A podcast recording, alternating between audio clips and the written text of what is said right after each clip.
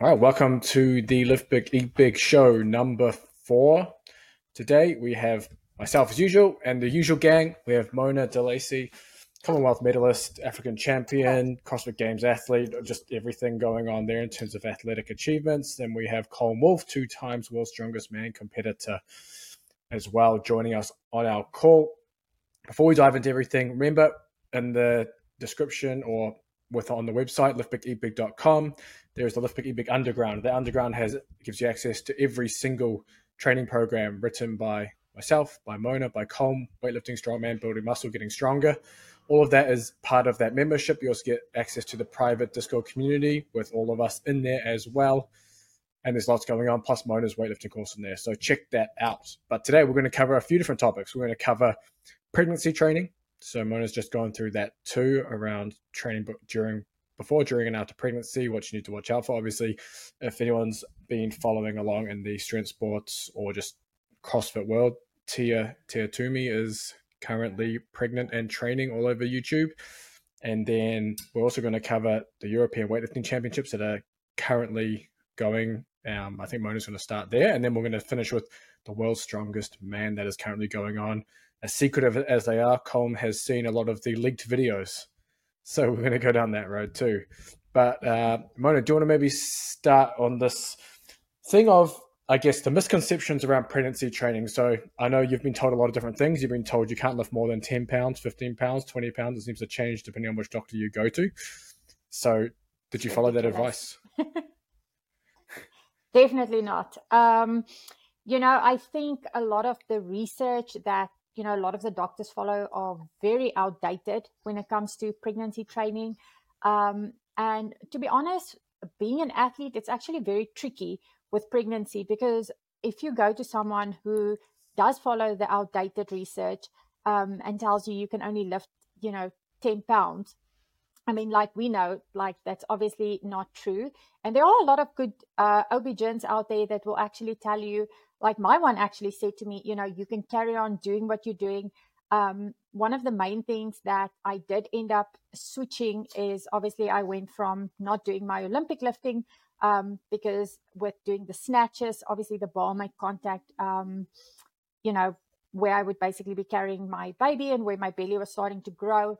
Um, so I had to just switch that up and I went to bodybuilding I went to bodybuilding training, and with my bodybuilding training in the beginning, I still made sure that um, you know I did what my body can. If I felt like I was getting a bit out of breath or a bit too tired, then I would listen to my body. And I think that's one of the mo- most important things is being able to listen to your body. Um, and just you know you know what's best for you um, especially if you are a female athlete um, and I mean, we made adjustments when it comes to when it came to, for example, when my belly grew bigger. Um, I would then change things up. So I wouldn't do things like full squats. I would do uh, squats on on blocks or on boxes. Um, and you know, when my lower back started to feel a bit achy, I would go over to like things like sled pushers. Um, so there's a lot of changes and things that you can make. Um, and basically, like you said, James, like there's there's just this big misconception. And also one thing I wanted to mention is there's no cookie cutter program also for a pregnant woman. Um, like for example, in the beginning of my pregnancy, I had pregnancy sickness. I was nauseous and vomiting throughout the day for almost in the middle of my second trimester. So that also made things a bit more difficult for me. Um, and that is why, you know, if you look at someone like Tia, um, who you know, she's going balls to the walls of her training. She is not holding back. She even did the open. Um, she's even qualified for, you know, the semifinals. Um, so she's really, you know, still going really hard with her training, but also making sure that the baby is fine and following precautions. Um, and at the end of the day, that's the main thing. Following, um, you know, precautions, listening to your body and just yeah, you don't have to cut everything out, just make adjustments. But having a good doctor on your side really does help. Yeah, maybe we can dive into some of the the research behind pregnancy training as well. So there's some interesting, I guess, findings within a lot of a lot of the literature. Obviously, the general consensus is exercise is far more beneficial than not exercising when you're pregnant. Um, there seems to be an association between mothers who are heavier. Uh, it's more likely that, that your baby will also be overweight when they're born. So that, that's an interesting uh, correlation there regarding, I guess, body composition and pregnancy. So exercise can help essentially uh, reduce that.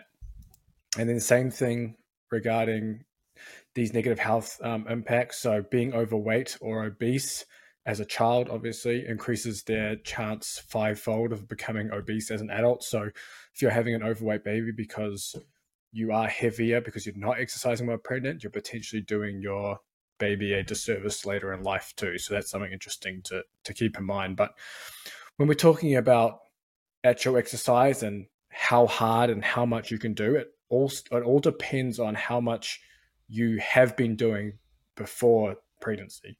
That seems to be the common denominator between all of it. So if you are, say, like Tia and you're doing crazy CrossFit stuff, you know, preparing for games, training five, six times a week, sometimes double days, you can pretty well maintain that through pregnancy without any adverse effects on childbirth.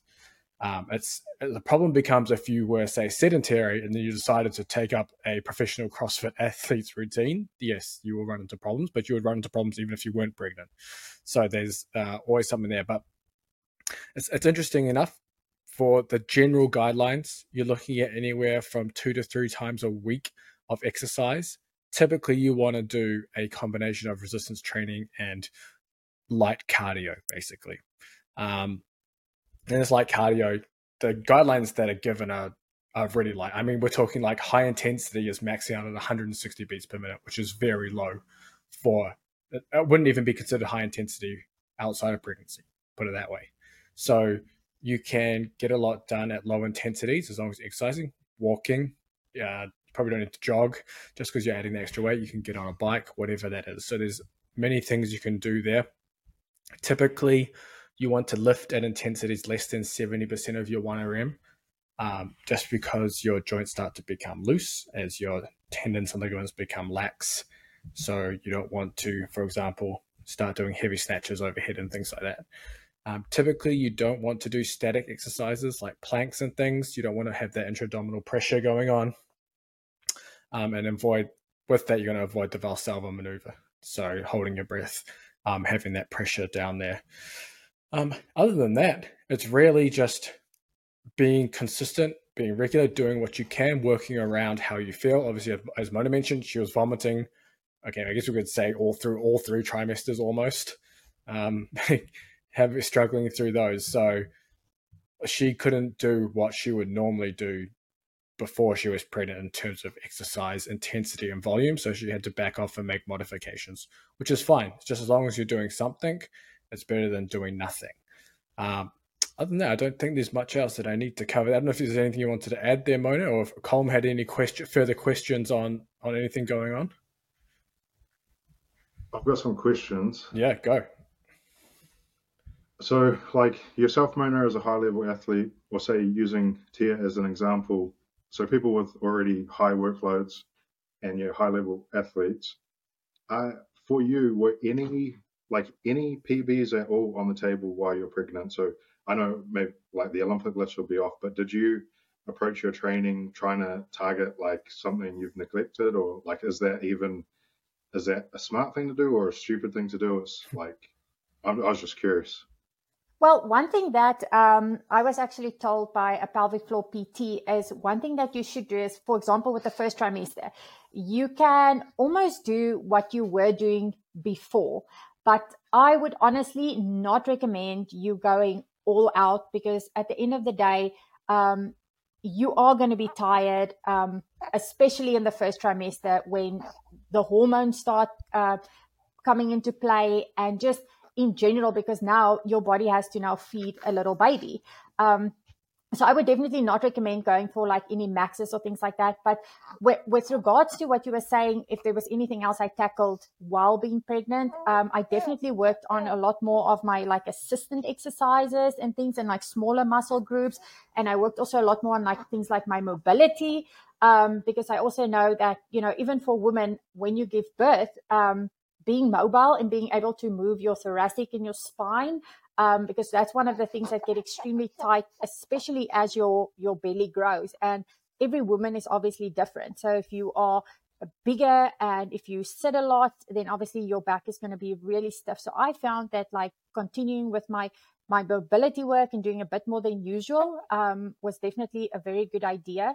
And then, like I said, what I ended up doing was like in the second and third trimester, I ended up just going down quite a bit in my intensity and in my workload just to make sure that, um, you know, I'm also kind of treating it as, you know, almost like if I would uh, peak for a competition. So I would basically do almost like yeah. a deload getting into my, um, you know, my third and final trimester.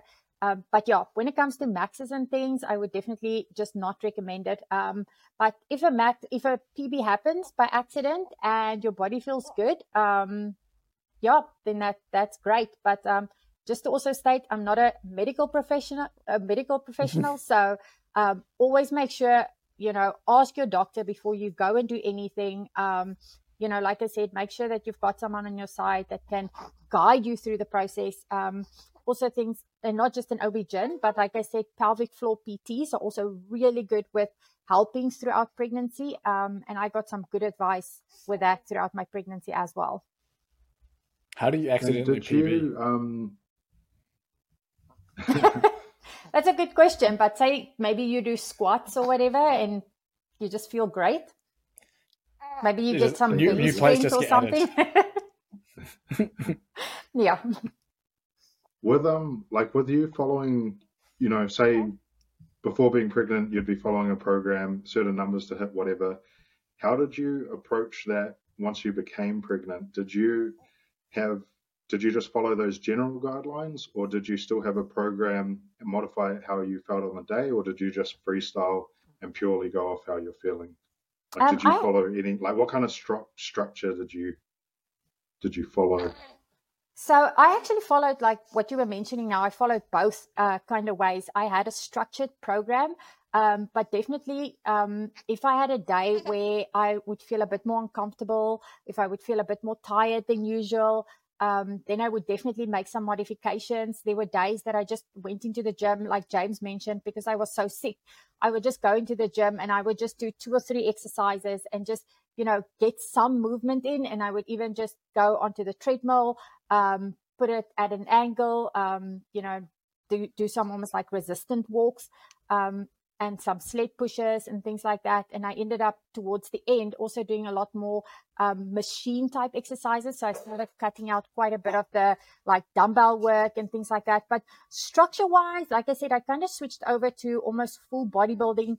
Um, and I would just follow, you know, if I did like between three and five days a week of training, um, I would have, you know, general like upper body days and lower body days um, and things like that and yeah but but i find that having a program has always just been really good for me because when i have a yeah. program going into the gym and having that structure is how i work best um, so that is something that i continue and that is something that i felt like even if i couldn't do a certain movement there was many varieties um, or changes that i could make to for example still target that muscle group and just you know make sure that i go into the gym and you know, make sure I'm healthy and walk out of there and feel energized instead of thinking, okay, I'm going to go into the gym to basically kill myself.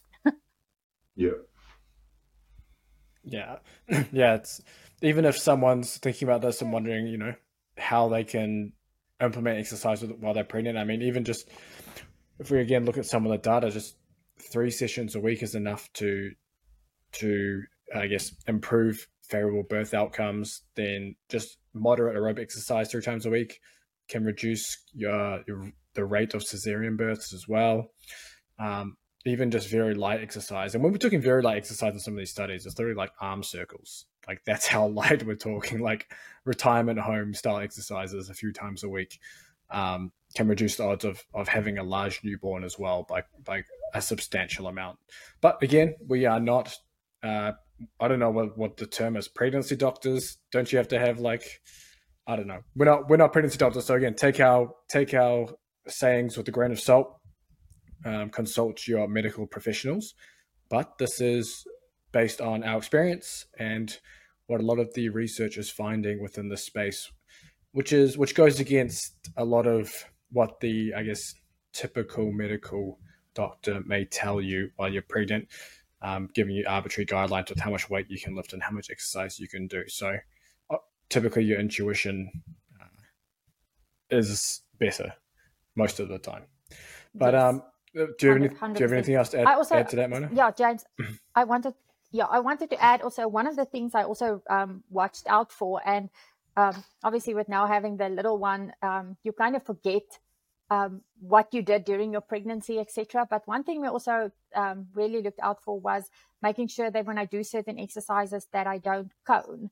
Um, and for those of you that mm. don't know, basically what happens is like there's ab separation that happens as your belly gets bigger um, with your pregnancy, and they literally in the middle of your belly, it looks like there's a cone coming out. So there's certain movements um, that we looked out for, especially overhead movements. So even things like your your pull downs or things like uh, presses overhead. And I mean, I didn't do any pull ups or, or anything like that, but like if you do things like pull ups, um, you know, I'd recommend, you know, adding a band and just making it a bit um, easier for yourself. That will also help you to then um, not cone and have, you know, put put even more pressure on your diastasis recti um, than what you would if, yeah, if you had to push through. Yeah.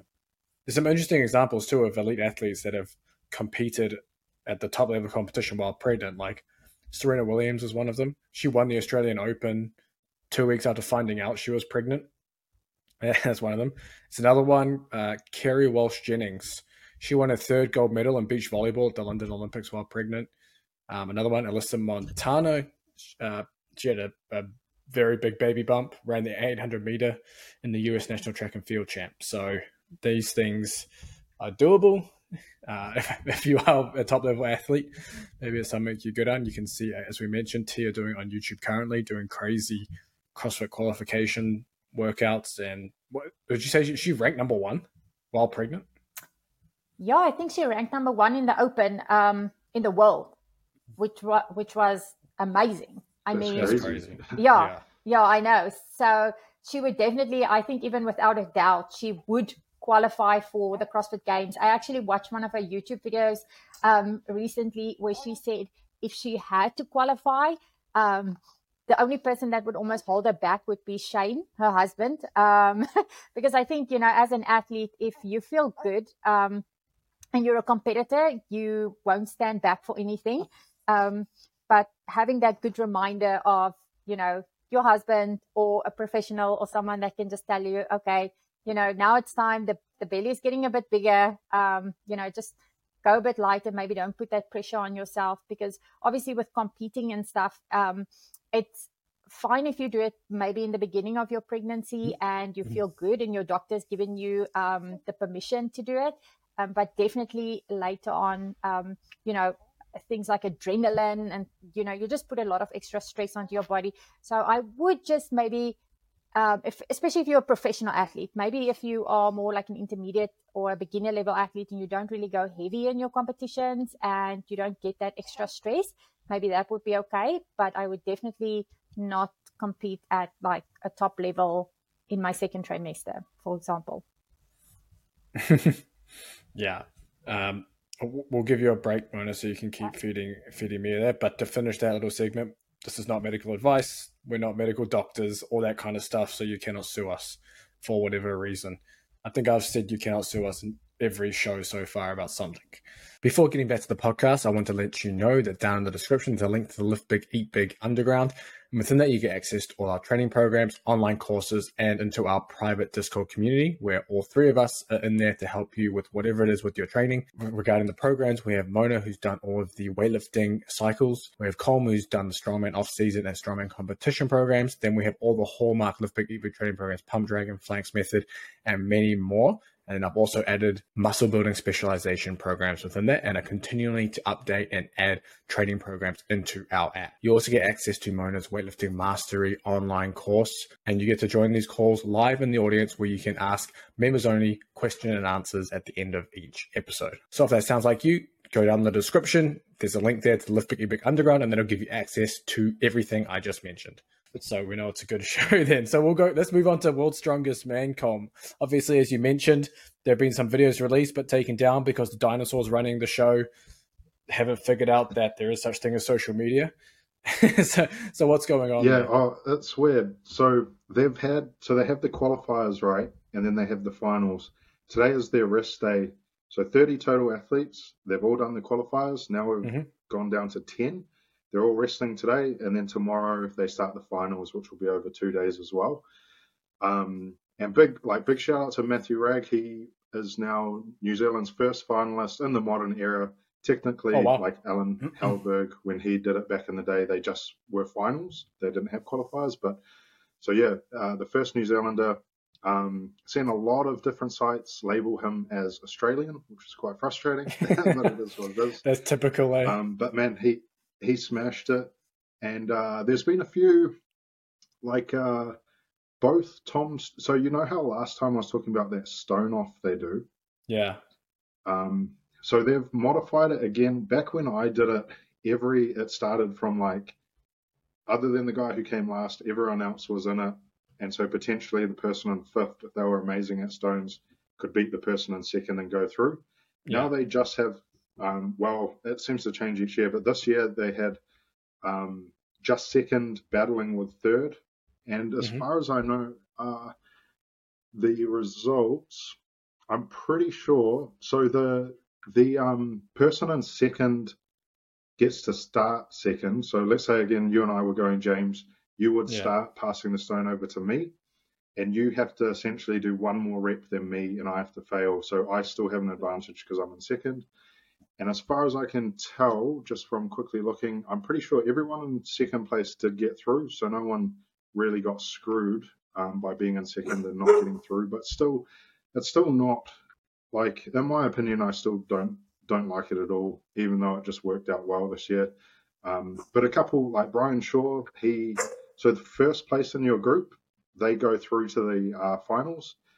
And Brian Shaw didn't win his group this year, so he had to go into the stone off against Rauno uh, Heinla, and they had a big battle in the stone off. Um, and Tom Stoltman also didn't win his group, so he was that was another one some people were surprised about. He had to do the stone off, but no one's no one's going to beat him in the stone off, to be realistic. um, so it's been a like for me, I've kind of um, I mean because I was injured as well, just kind of didn't watch too much of strongman for the past two years. I still followed it, but not like super avidly.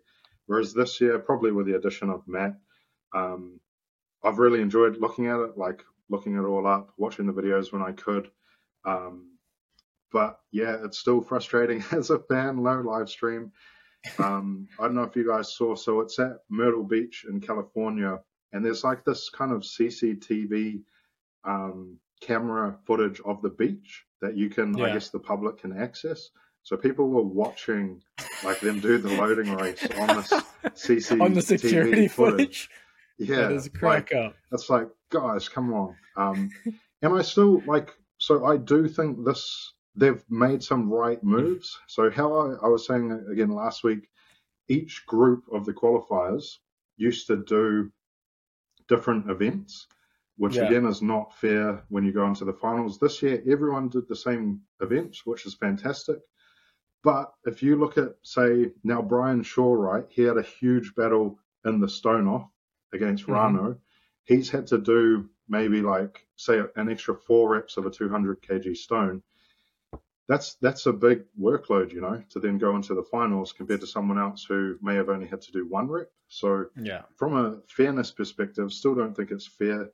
Um, but it is what it is. It's, like I said, it's entertainment is a big part of it. It is made as a TV show first, um, and the they definitely get a lot of engagement off of the stone off.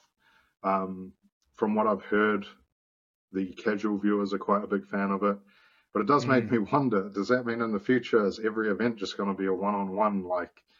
Like how far, Knockout. you know, if these people at the top, if they only care about, um, you know, viewing and whatnot for TV, instead of, because to me they're they're having everyone do the same events. All they need to do now is put everyone essentially in just one big group, like CrossFit. Yeah. So everyone's in one big group, and your score carries over. So if you took away the stone off at the moment, I'm pretty. I I'd have to check. I think Matt Ragg was in like fourth or fifth overall out of the whole thirty. Um, but instead, he's only actually competing with the other guys in his group. So mm. yeah, it's a it's a funny one. And sometimes you'll get a situation where everyone in a group, let's say everyone in the group has just ridiculous like can deadlift a thousand pounds, and then you have another group and their max, like the best deadlifter in the group is 400. Uh, so let's just say 900 pounds. So 100 pound difference. Mm. This 900 pound puller, he might win his group deadlift because there's no other big deadlifters. When the guy who came last, well, probably not last, but you know, fourth or something yeah. in this other group could have won that group. So I, yeah, I would, I think they're very close. They just need to swap that scorecard, but I, I don't think they will. If anything, I think I mean, I'm a bit skeptical, but I yeah, I feel like it could flip the other way, and they instead of just the stone off, they do like the log off and start doing all these other things. So what is um, what what is like yeah, fourth and fifth place do and sixth place do with the stone off? Because you mentioned two and rank two and three stoned off, right? So what do the other ones do? Do yeah, they stone so off now, each other too? Hit here? Now they, now they're just gone. Oh, I think last year they may have, but um, they're just. How many people are in now. the final? They don't bother. 10, 10 in the final. 10. Okay. So so what? You, so the yeah, fir- so first in each group, group, automatic, or or the first two. Yep. Okay. Uh, first is automatic, and yeah. then second and third do the stone off to determine the second athlete to go through. Okay, and that but that is four total people, and then how do they determine the rest? Two. Uh, two from each group. So there's five groups. Oh, okay, so okay, first, okay. Yeah, so the first guy's definitely in, and then the winner of the stone off is in. So that's two, and then times five, that's all ten. Um, gotcha. So yeah, it's a it definitely like brings in strategy as well because you'll see guys if you know by let's say you've got three events left and you know you're not going to be able to beat this guy to get into second position, mm. like why you know, if me and you are going, James, and I know I'm going to face you in the stone off, whether you beat me by one point or you beat me by like seven points, I might just hold my energy back and just try to save it for the stone off. And just try and just try and maintain so, third yeah, position. Yeah, so that yeah. way I've got as much energy as I can to verse you on that stone off. And yeah, definitely try to maintain third. Um, but it happens quite a bit, quite a bit, especially when there's injuries, um, because then if the other guys in the group are injured, you can pretty much you know, hold third relatively comfortable yeah. if the other guys in your thing are injured. Um, but yeah, it's an interesting one. I still think that athletes get better every year. Like the athletes I'm always um, backing, you know, overall, they're they're ridiculously strong now, in really good shape, really fast. Um, but because of the competitiveness of it all and like how high level the athletes are, um, and because of the nature of the promoters wanting to um, get lots of views, a lot of the times uh, athletes get left out for people with like a bigger following. So, for example, remember when um, Larry Wheels got invited? He got, uh, you know, Larry Wheels, right? Yep, I know Larry Wheels. He got invited to the World Log Lift Champs. Um, I don't know, a few years ago now, but that upset a lot of people. A lot of people could outlift him on the log but he got the invite because he's got the big following. Mm, um, eyes on it. So it's it's one of those things. Like at the same time, he's bringing a lot of views to the sport. So you know, I personally, I don't know. It'll be interesting if they just, um, like I was saying last week, I would be interested in see what it would be like if they just catered to the hardcore fans um, and just invited the top athletes. But who knows? Maybe then I'll just go under, and maybe they do know a lot better than I do about promotion and whatnot. Colm, I wanted to ask you, like, it's quite weird, like, you know, with what you're saying now, uh, someone like him that brings in a lot of views, but yet they don't want to live stream it. Um, because I'm sure if they had to live stream it or have it all over social media, you know, during the events, um, they would get more eyes. Um, that's what you would think. I would think that as well. Yeah, I, I can't say I know all of like what goes on behind the scenes, but from what I hear, I just know they want to sell it as that TV package. And the justification I saw like a couple of weeks back for not live streaming was that if they live stream, it would diminish that product that they then sell to the um, like the TV companies. Hmm. Personally, I don't think that would happen because I feel, I say myself, if there's a live stream, I would watch the live stream. I would consider myself a hardcore fan, right? So I'd watch the live stream, and then when it's on TV, I would watch it again. Whereas the casual, like they're probably not going to watch the live stream, doesn't matter, but they'll watch it at TV because that's when they'll see it because they don't really Yeah. follow the sport, right? That's how I see it. But like, if you think the hardcores are willing to watch this fucking like CCTV footage, like they're definitely going to rewatch, uh, Yeah. you know, an edited together package with the athlete interviews, with the pre-interviews, pre-comp. Like, um, you know, there's it's still a big TV package, Hmm. and um, yeah, like Rogue, Rogue did it. Um, the Arnold's did it, so who Hmm. knows? I it's it's a bit of a meme at this point. Every single year, it's like, where's the live stream? Everyone writes in the comments of pretty much every World's Strongest Man thing, thing like, where's the live stream? Um, but yeah, don't know. I don't know if it'll ever happen. Um, they did actually this year. They attempted. So this is another example of World's Strongest Man, right? They, you know how there's 30 athletes. They get divided up into these different groups. yeah. And this year, they were going to announce the groups once that everyone's actually at the event, and they were going to live stream this and um, announce it all live, and it just completely fucked up. I think they announced like the first two, and it was like re- like horrendous quality. Um, and yeah, it just it just didn't work. So the effort, I think they just ended up announcing it on social media, but um, I don't know. Like it, there's so many moving parts. So I, it is easy for me to sit here and criticize. But again, if they're making like lots of money off of it and they're able to sell it, I feel like they could, you know, do a few, a few different things. Um, the other thing I would actually be curious about, I don't think we'll ever know, but say like you know how there's that big thing, that big lawsuit going on with the UFC and how they compare um, fighter payouts as something like 10% of total revenue or something like Mm. this.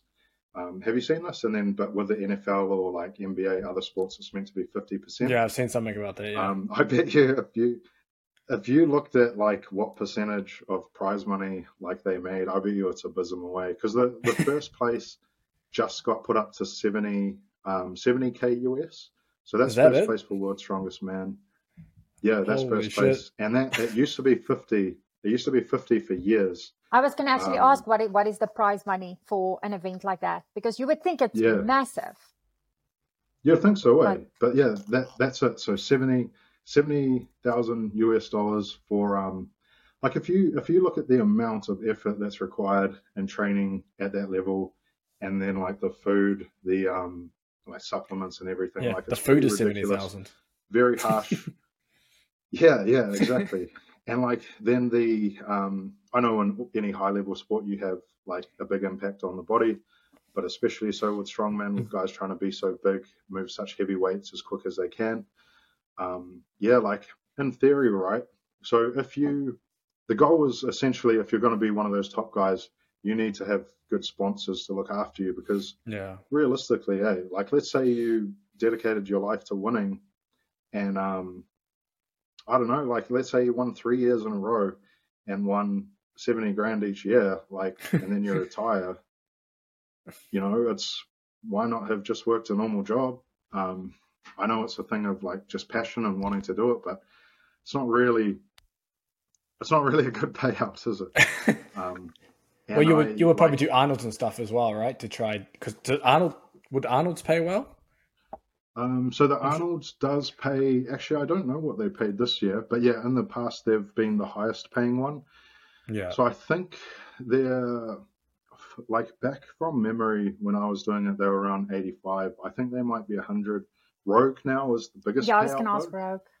Yeah, so Mm. Rogue stepped it up. I think they were around like the 150 um, to 180 Nice. mark, but with possibly some of it paid in crypto or something like this. But um, I do think Rogue is a big, like a big step up, and would be great if it could keep like keep going. Um, but yeah, we'll we'll see, I guess. So, but you just need to move to the states and train for train for the invitational. Yeah, exactly. Yeah. I was going to say, I think it's also really exciting that, um, you know, you can go and watch um, the Rogue Invitational, the CrossFit, and the Strongman. And this year they had weightlifting too.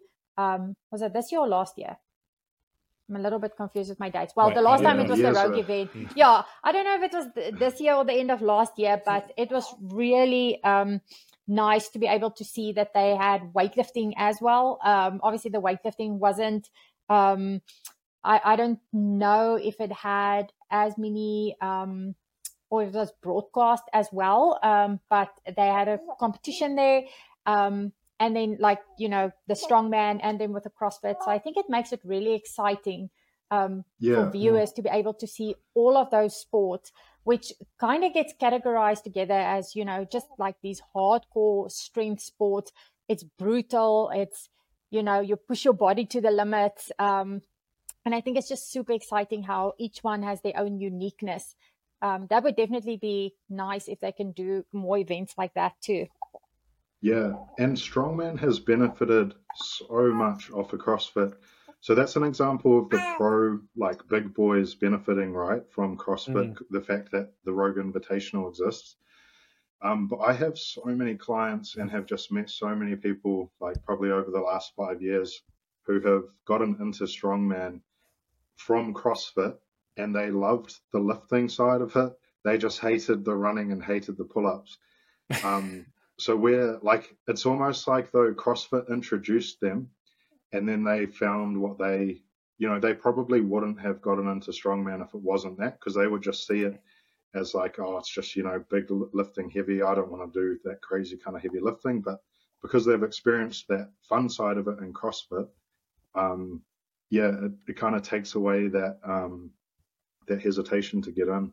So I think especially combining them together like that with the Rogue Invitational. Um, and then, yeah, if you got weightlifting as well, that's fantastic. Yeah, Colm, what you were saying now was spot on. I mean, as much as the person can criticize CrossFit, I mean, they've also been super amazing for weightlifting. And um, like, you know, we spoke about in our in our last podcast how you know, now weightlifting coaches can also get paid a lot more because it's a lot more recognized and there's a lot more people wanting to do weightlifting as well. Um, there's obviously also a lot more like I can say shittier coaches out there because it's now, yeah. you know, everyone wants to make money from it, um, which is obviously the bad side. So you must obviously just do your homework before you go to a coach and want someone to coach you and not just, you know, get sucked in by someone who just did a like a weekend course, for example. But I remember also when I owned CrossFit ECX back in South Africa, I had a lot of female athletes who came to me and said in the beginning, they want to do the CrossFit part, but would I mind if they don't do the weightlifting part because they don't want to get bulky, yeah. they don't want to, um, you know, they don't want to lift like big weights and all of that. And the funny thing was, at the end of that year, after my first year of owning my CrossFit gym, I had more female weightlifters who then switched over from CrossFit to weightlifting who competed at, um, in my team than what I had men. So it just yeah. shows you how, you know, CrossFit opened up their doors to show females that, you know, you can do weightlifting. You're not going to get bulky. Um, it's, you know, being bulky is very much genetics or if a person dopes, as you know. Um, so it's just, it's nice to be able to see how many feminine women now go into these strength sports and even strongman. I've got some of my friends who's gone into, um, well, I, I, don't know if you would call it things strong woman, um, but because of doing CrossFit. So they will do things yeah. like logs and um, those kind of things. And it's exciting. So, yeah. And yeah, I mean, that's something after I played around with you back in New Zealand um, with the log and I think it was the axle bar. Um, yeah. I, yeah, I mean, I told James, I was like, maybe, maybe it should be a sport that I should um, try and do. and actually, before, just before, is it? Um, I don't want to say it on here because then you'll hold it against me and be like, okay, now you've said it live to everyone, so now you have to do it. But it's definitely something that I will look into to do because now that you know I'm not hardcore weightlifter anymore and just you know competing at you know top level international level i can now try and do all of these things um, and just you know stay on the healthy side I would still love to see you even just train for the log, even if you weren't going to go full strongman. I would just love to see what you could put up on the log. I think you need to coach get me. Cole. I think you need to. I think yeah. I think that's another reason for you to come to Austin, Texas. Um, come coach Yeah. me. You know, I can go. Hopefully, go and break a world record. Um, and yeah, Yeah, you can Oh, do the road hopefully, record hopefully we can get over there. Yeah, what just it. do it. I'll send Do you. I'll send you some videos. I saw a few videos of the um, under 64s. A few of them, uh, a couple of them, I saw actually split jerked. Uh, they had, uh, I think it was a log for reps. I'll send you the video anyway. I'll, Yeah, I'll I'd- be I'd curious love to see that. what you think of think of their technique. Yeah, for sure. Now Colin, you who's just your money planted on a in the seed. What were you Sorry, going to what say, was that? Mo? No, I said Col- Colin just planted a seed. I don't know if it's a good thing or bad thing, but now I'm getting excited again. That's a good thing. yeah, for sure. Colm, who's your who's your money on it for the finals of World's Strongest Man? That's a hard one. So if I if I could choose right, I would just pick Brian Shaw because it's his last World's Strongest Man, and it would give him Mm. five five World's Strongest Mans. And he like when I got into it, he was one of it was Zydrunas and Brian, right? Um, Mhm. Zydrunas was always my favorite, but it would still I feel like he's you know part of that old guard. I would love to see it, him do it one more time. I don't think he will, unfortunately. Um, I if I had to put so I think um, the Canadian guy Mitchell Hooper has looked phenomenal in the qualifiers. I think he's a, a steady favourite, but I personally I'm going to edge out Tom Stoltman and say Tom Stoltman number one again with the just because of the finger fingers. He's like he's like six foot eight or something, gives him a big advantage. Um, Mm. Although now another, fa- it's honestly it's hard to say because another one of the favourites came in pretty injured, and uh, so Matthias Kieliszkowski, if that's how you say his name right, um, but he was phenomenal at the monster dumbbell, so gigantic Yeah. dumbbell overhead. He was going to split up points quite a lot, and he's not in it now. So there's potential between, um, like Brian could potent. Brian's really good at dumbbell as well, so he could potentially gain a lot of points or knock um, Tom and uh, Mitch down. And then there's another guy, Ukrainian um, Novikov, who is also a Mm. former winner. He's also fantastic at dumbbell. It's really hard to say. If you put him on the spot, I'll say those events, how they're looking in the heats, I'm going to say Tom Stoltman. And there's another, so a lot of people as well are writing off Tom because at the Arnold recently, he didn't have the best performance. Um, personally, I actually think it's a good thing for him for Worlds. Just looking at it, this is only my theory, so I could be very well wrong, but he tends to peak really hard for Worlds and doesn't really seem to take the other comps as serious, which he gets quite a lot of flack for um, from fans, uh, you know, saying he takes the spot and whatnot from other guys who are going to go hard. But anyway, I actually see that as a good sign that he hasn't. Whereas other guys who pushed really hard at Arnold's, although it's been a couple months in between, it's still, I think that it still has an effect compared to the guy who won it last year, so Tom Stoltman, who took it easier at Arnold's, and now he's gone hard for Worlds. Mm. Ha- also has pretty decent events for him with the fingers in there. Yeah, he, so he'll be my he'll be my pick. And then next week when we speak, we'll know who won, and Yeah. we can either say I was right or wrong. If only we could bet on Strongman and we could get DraftKings as a sponsor on here, and we could have Colm do the, the prediction breakdown show of all the Strongman events. Well, they're trying to. Um, I don't know if you saw with the the sale or like the combination of the UFC and the WWE. They're Mm. trying to get betting on the WWE like a main thing. So How do you surely bet on a if you can scripted bet- show? That can't be legal. If, if you can bet on that, they're gonna. I bet they'll make it work. If you can bet on that, I'm sure. I'm sure they can make strongman work as well. Oh my gosh! I was talking to a company in the in the boxing space, and it was um they call it ba- B A L Y. So for us in New Zealand and stuff, it would be Bally. Belly. So it would be Ballies. But here it's Mm. Bally's, you know, the casino.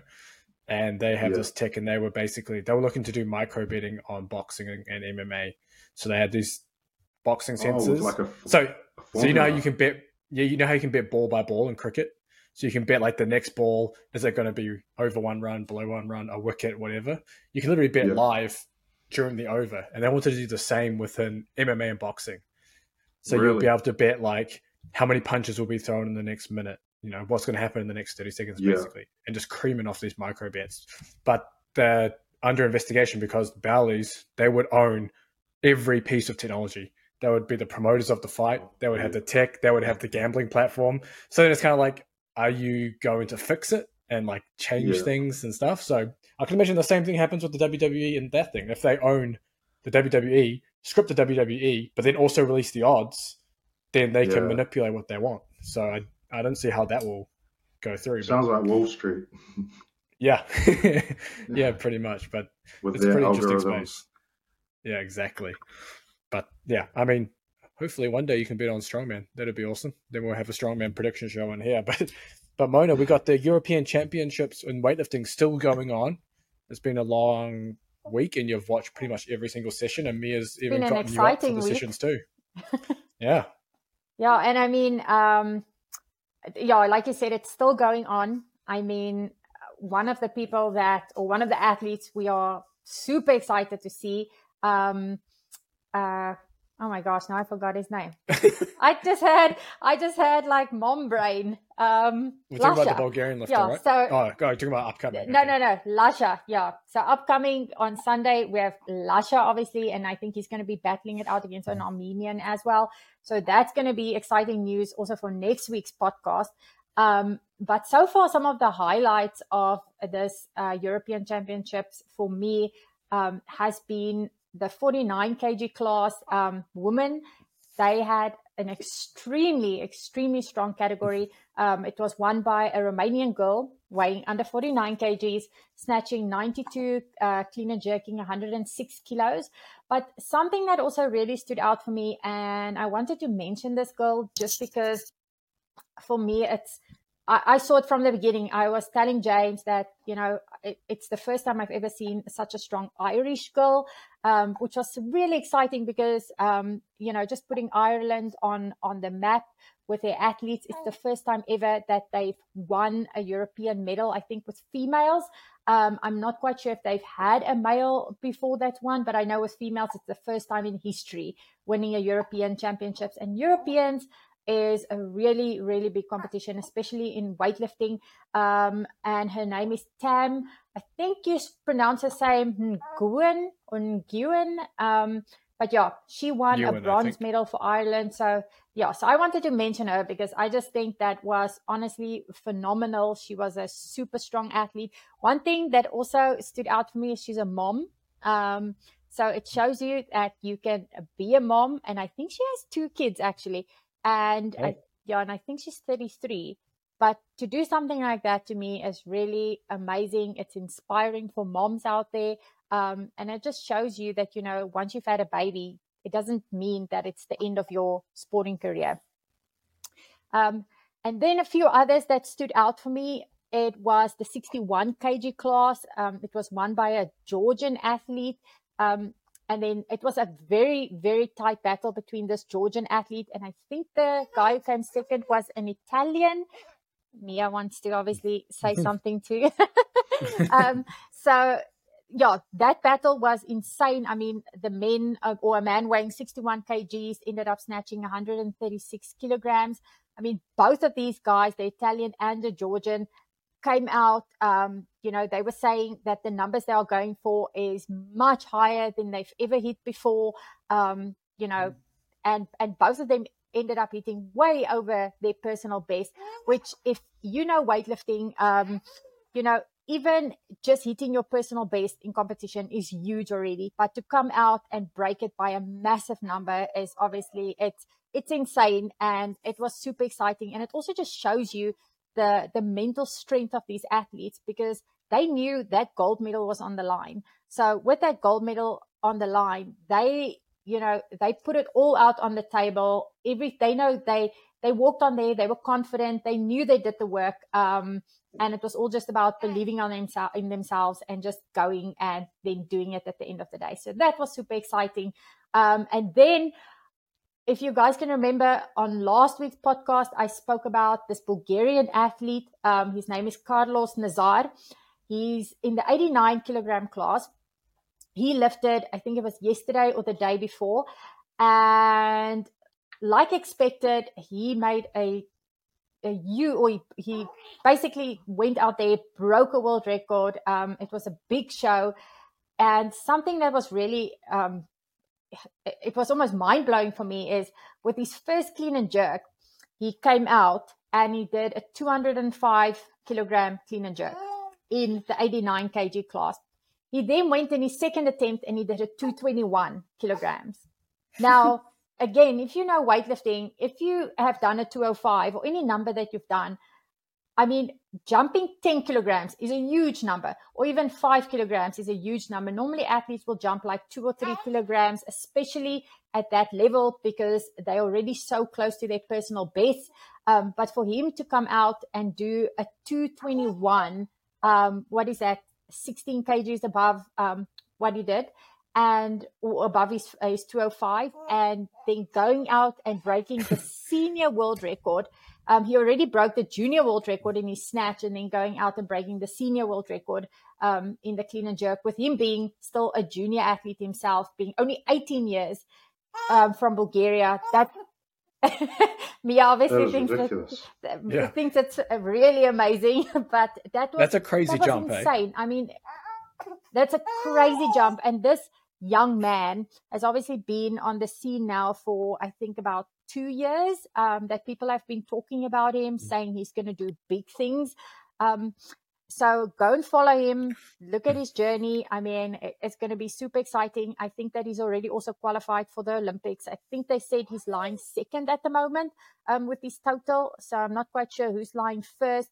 I'm, yeah, I was going to say, I don't know if it could be someone from Asia, but I guess we'll, we'll find out. Um, and then also I wanted to mention the 71 kg class females that, as always, it was quite impressive. And Toma Loredana, um, for those of you that have followed weightlifting also for quite some time, Toma has probably been the number one athlete for a very long time. Um, you know, obviously Romania has run into troubles with, you know, doping and being tested positive and being banned from the Olympics, etc. Um, but Toma came out and won the Europeans for the fifth time in a row. Um, and then I just wanted to mention something that was, you know, with a little bit of uh, upset due to judging again. Um, so very similar to what we mentioned with kind of Mattie Rogers um, decision, and I had people reaching out to me, think, asking me what is my thoughts on um, what happened with Sarah Davies. Um, so they ended up failing her second lift. Um, so she missed her first lift. She came out, did a second lift, looked perfect. It was 126 kg clean and jerk. She's from Great Britain, for those of you that don't know. And they failed her 126. They ended up replaying. So the jury stepped in. They said, you know, okay, let's review the lift. They watched the lift over and over again on um, replay to see why the judges might have failed this lift. And like, like as everyone that was watching probably thought, okay, the jury is going to overrule this, making it a good lift. They ended up drawing a circle around where her shoulder area is. Um, and again, if you know weightlifting rules, shoulder movement is legal. It's elbow movement that is not legal. If you had an elbow movement, it will be called a press out. Um, so yeah, they ended up sh- uh, circling the shoulder and then calling it a press out and then failing her 126. Um, you know, normally when something like that happens, it's very few athletes come out and make their third attempt. Um, and then at the end, you know, if you don't make your three lifts, you end up bombing.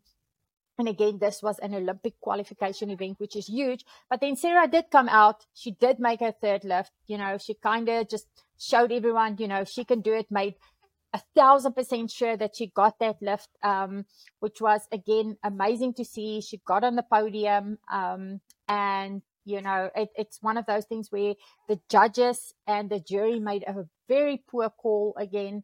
Um, and you know, looking from it from a spectator side of uh, point of view, um, and also other athletes that reach out to me asking me what were my thoughts around this. I just think it's really bad, um, you know, that they could do this. And again, I don't know if it's political or what were their reasoning behind it, but it was clearly a good lift, but they ended up failing it for who knows what reason. Yeah, Did you say the shoulder happy. movement is legal? Yes. So, for example, if you snatch and you do like just this movement, that's absolutely yeah. fine. Um, but it's when the elbow does that that it's obviously a press out. And you see a lot so, of. Oh, sorry. Yes, go on. I was just going to say. So, do the judges like if could you see them circling her shoulders? Yes. In like a replay or something. Yes. Do they have to justify that? Like, do they are they accountable for their decisions? No. So they they said it's yeah. So no. the short answer no. short answer no. Um, they called it a press out and circled the shoulder. That's why everyone was confused because the cameras actually kind of went behind the scenes and um, videoed how they were doing the replay so everyone could see. And it was, was just that not normal procedure? uh, no, very very like, often no. Yeah, you, very so often. you wouldn't normally get to see the judges doing that. No, you would just no. get so them saying no lift. yeah.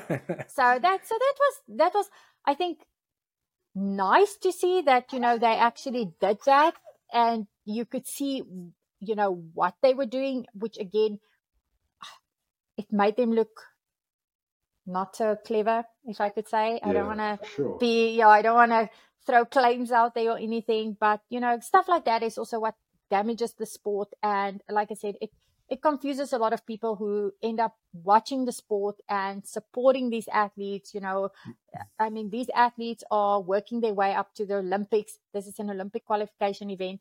If, for example, Sarah missed lift one and two, and this was her third lift, and they ended up failing it for that very reason, um, you know, that puts her back in her qualification. So, mm. you hmm. know, they they don't think about these things, um, and they can't be kept. They do, no one can keep them account accountable at the end of the day. Um, so they can just do what they want, and then the athletes end up suffering at the end of the day. Yeah, that's. I really wish there was a way to keep them accountable. At least, um, like I feel like you see this in any sport with a judge where it can be subjective. Um, but mm. especially that sounds really dodgy. If they actually Very. circled the shoulder, which is legal, are the judges former athletes? Do you know any of those ones? Very few of them are. Um, a lot of them um, was involved in the sport somehow, um, and maybe they were a, like a family member or something. Um, and there member. were some, yeah, family members. Um, there are some that did come from, you know, doing weightlifting, but not at a top level at all. They just are weightlifting enthusiasts, as you can say. And, you know, like, do would you have to do some kind of certification to be yes. able to be a weightlifting judge at that? Oh, yeah. Yes, yes. But again, um, you know, they can kind of also bring in, and if if you do the certifications, if they want you in there for political reasons or whatever, they'll yeah. pull you in. oh, say more. Um, say more. Yeah. no, no, no, no. It's just it's just one of those things where um it's it's sad to see that um, you know stuff like that does happen, and you know we still hope for the best. And mm. well, being part of the IWF is, is lucrative, correct? If you if you've worked mm. your way up, that's one of the that's one of the reasons. I mean, we'll say it how it is. It's a gravy train. Everyone there is is picking up picking up some cash. I mean, to be honest, from looking from well myself from the outside in, I know mine is pretty much in, but looking from the outside in, it's more about the officials than the athletes, and that I've been part of organizations. Well, there's like a documentary about it, and you can. Oh yeah, exactly about the corruption which they supposedly so it's out, It's out. Yeah, it's out. It's out. Yeah, it's out in the public. So. But I mean, even take for example. I mean, like, whatever. I'm gonna might catch flack for it or whatever. Like, was it the official who had the birthday who had the cake on? Was this during the between snatch and clean and jerk or between sessions? Uh, between snatch and clean and jerk. Yeah. So between Snatch and Clean and Jerk of a session, they had an official up on the platform with a cake being sung happy birthday, this and that. And it's like, oh, like oh, everything, honestly, everything is about the, then they always have the officials up there before the events. This is like, man, like When you say an official, is that a judge or is that like an organizer? Not an organizer. I, don't- think I I think he was just one of the like with the officials. They can sometimes put you on different um different Roles. positions as well. So you could Yeah. be like sometimes a judge, sometimes an announcer. Um, you know, Or at the sometimes at the back. back. Just yeah. yeah. So But I'm not quite sure like- what his position was, but yeah, that that's But quite he was- interesting. Taking the spotlight from the athletes, basically. But, that's Yeah, how it and is. they, yeah. she had someone sing happy birthday to him. Um, it, it was it was quite a show. Did he share the birthday cake? That's a good question. Unfortunately, they didn't show that. That's the most important part. Well, the cake wasn't very big, so I'm sure he ate it by himself. I have a um a question not so related to the judging and that, but something I quickly switch back to strongman for a second, but it leads into my question. So yeah. With World's Strongest Man, what I find a lot of people who like aren't directly involved with the pro level strongman really like World's Strongest Man because a lot of the times the rookies. So for example, this year, Mathew Ragg, first time, um, you know, his first World's Strongest Man, and he's made finals, so it's kind of rare. And then we also had, you might be able to say this name better than I, Mona. So he's South African, Jacko, and then Sh- Schoenwinkel. Is that a South African name? Does that sound? You Okay, definitely so it butchered will that be one. Yaku. So it will be yeah, yeah. Okay. I was gonna say not Jacko, but Yaku. So that would be confusing. Um, but did you say? How did you say the last name? Schoenwinkel? Um, Schoenwinkel? okay, then it could be like Skoenwinkel or something. Skoenwinkel. Normally, when it's in like sorry, an S and a CH. Yeah. Any, anyway, though, they so he, It's he was from. South Africa. Their first ever World's Strongest Man, and they've made it through to the finals. And so, certain fans like see it as a huge upset, right? And I see it similar to like everyone, anyone who knows Matt and NZ knows he's at this level. He's been this like at this level for a long time, and I imagine it's the same with. So it's not Jacko, right? Did you say Yako? Yeah. Yako. Like so, he, I'm guessing he's been at this level for Yes. a while. They Yako. did um, official strongman games earlier in the year, which was a it's kind of a lesser known comp, but to make a comparison with the UFC, so Giants Live and World's Strongest Man, it's TV first, right? So you have kind of anyone who's seen doing it is kind of immediately elevated in the fans' eyes as being top level guys. But in reality, there's actually some really top level guys in other organizations. So although in the UFC there's top level guys, but then you've got like Glory, you've got back in the day you had Pride, um, Affliction, like all these other um, uh, organizations that actually have real, really high level guys, and they can come through to the UFC and go really high up. Same with within strongman. Giants Live and World's Strongest Man are the best well known ones. And you've got actually quite a lot of like there's even more who weren't at Worlds, really strong guys no one's heard of, who could go through and in their rookie year they've proved they're top ten in the world. They're like top ten world's strongest men, right? But no one's really heard of them. I was curious with weightlifting and with the European Championships, does that sort of thing ever happen, or does it not? Because the qualification process to get there is a bit different. Because in World's Strongest Man, it's kind of you can kind like kind of earn an invite, but at the same time they'll just invite who they want. Whereas I know, say for um, weightlifting, you have to actually like it's a a more strict qualification process, right? You like you couldn't just get invited because you had a big Instagram, or could you? Like, I'm curious about that with weightlifting. No, so you do have to make the qualification total. So I must say that's actually where they are quite good with, um, you know, getting people to these big events. Um, because if you don't do the qualification total, you can't go. Um, but what I have seen, and I won't say which countries, um, but there are countries, for example, with athletes competing at a world championships level, and it's the athletes who can afford it those were the those will be the athletes who get sent um, and the athletes who actually is ranked you know a lot higher than them or maybe even first in those countries um, who should be going but because financially um, you have to support yourself and oh, you have okay. to pay your way unfortunately then yeah. you can't go um, which is really yeah. bad and and at the end of the day you know if those athletes don't end up going to these events those are athletes who don't end up qualifying for you know the big yeah. events like even things like Commonwealth Games or the Olympic Games, etc. So, would you say like you could somewhat predict who's going to be, you know, like top five or whatever in each category? Would it like De- if you definitely. know most of the different, you could? Oh, yeah. Yeah, definitely. Um, you you will very. It's very rarely that a new newcomer will come in and just all of a sudden steal the show. Um, normally, these athletes have been um, you know, number one or number two or whatever for quite some time, um, or even top yeah. five or even top 10, you'll find that the top 10 athletes are very much the same top 10 athletes year in and year out. Um, you know, I think in some of the categories, you know, for the last five, six, seven, maybe even eight years, it's been very much the same athletes and athletes who then would maybe overtake them, or if someone ends up retiring, um, the one who then takes their place was very close to the top 10, for example. Yeah. So, as a fan, do you find that, um, like, I know certain strongman fans like that randomness element to it, that there could be an unknown come through.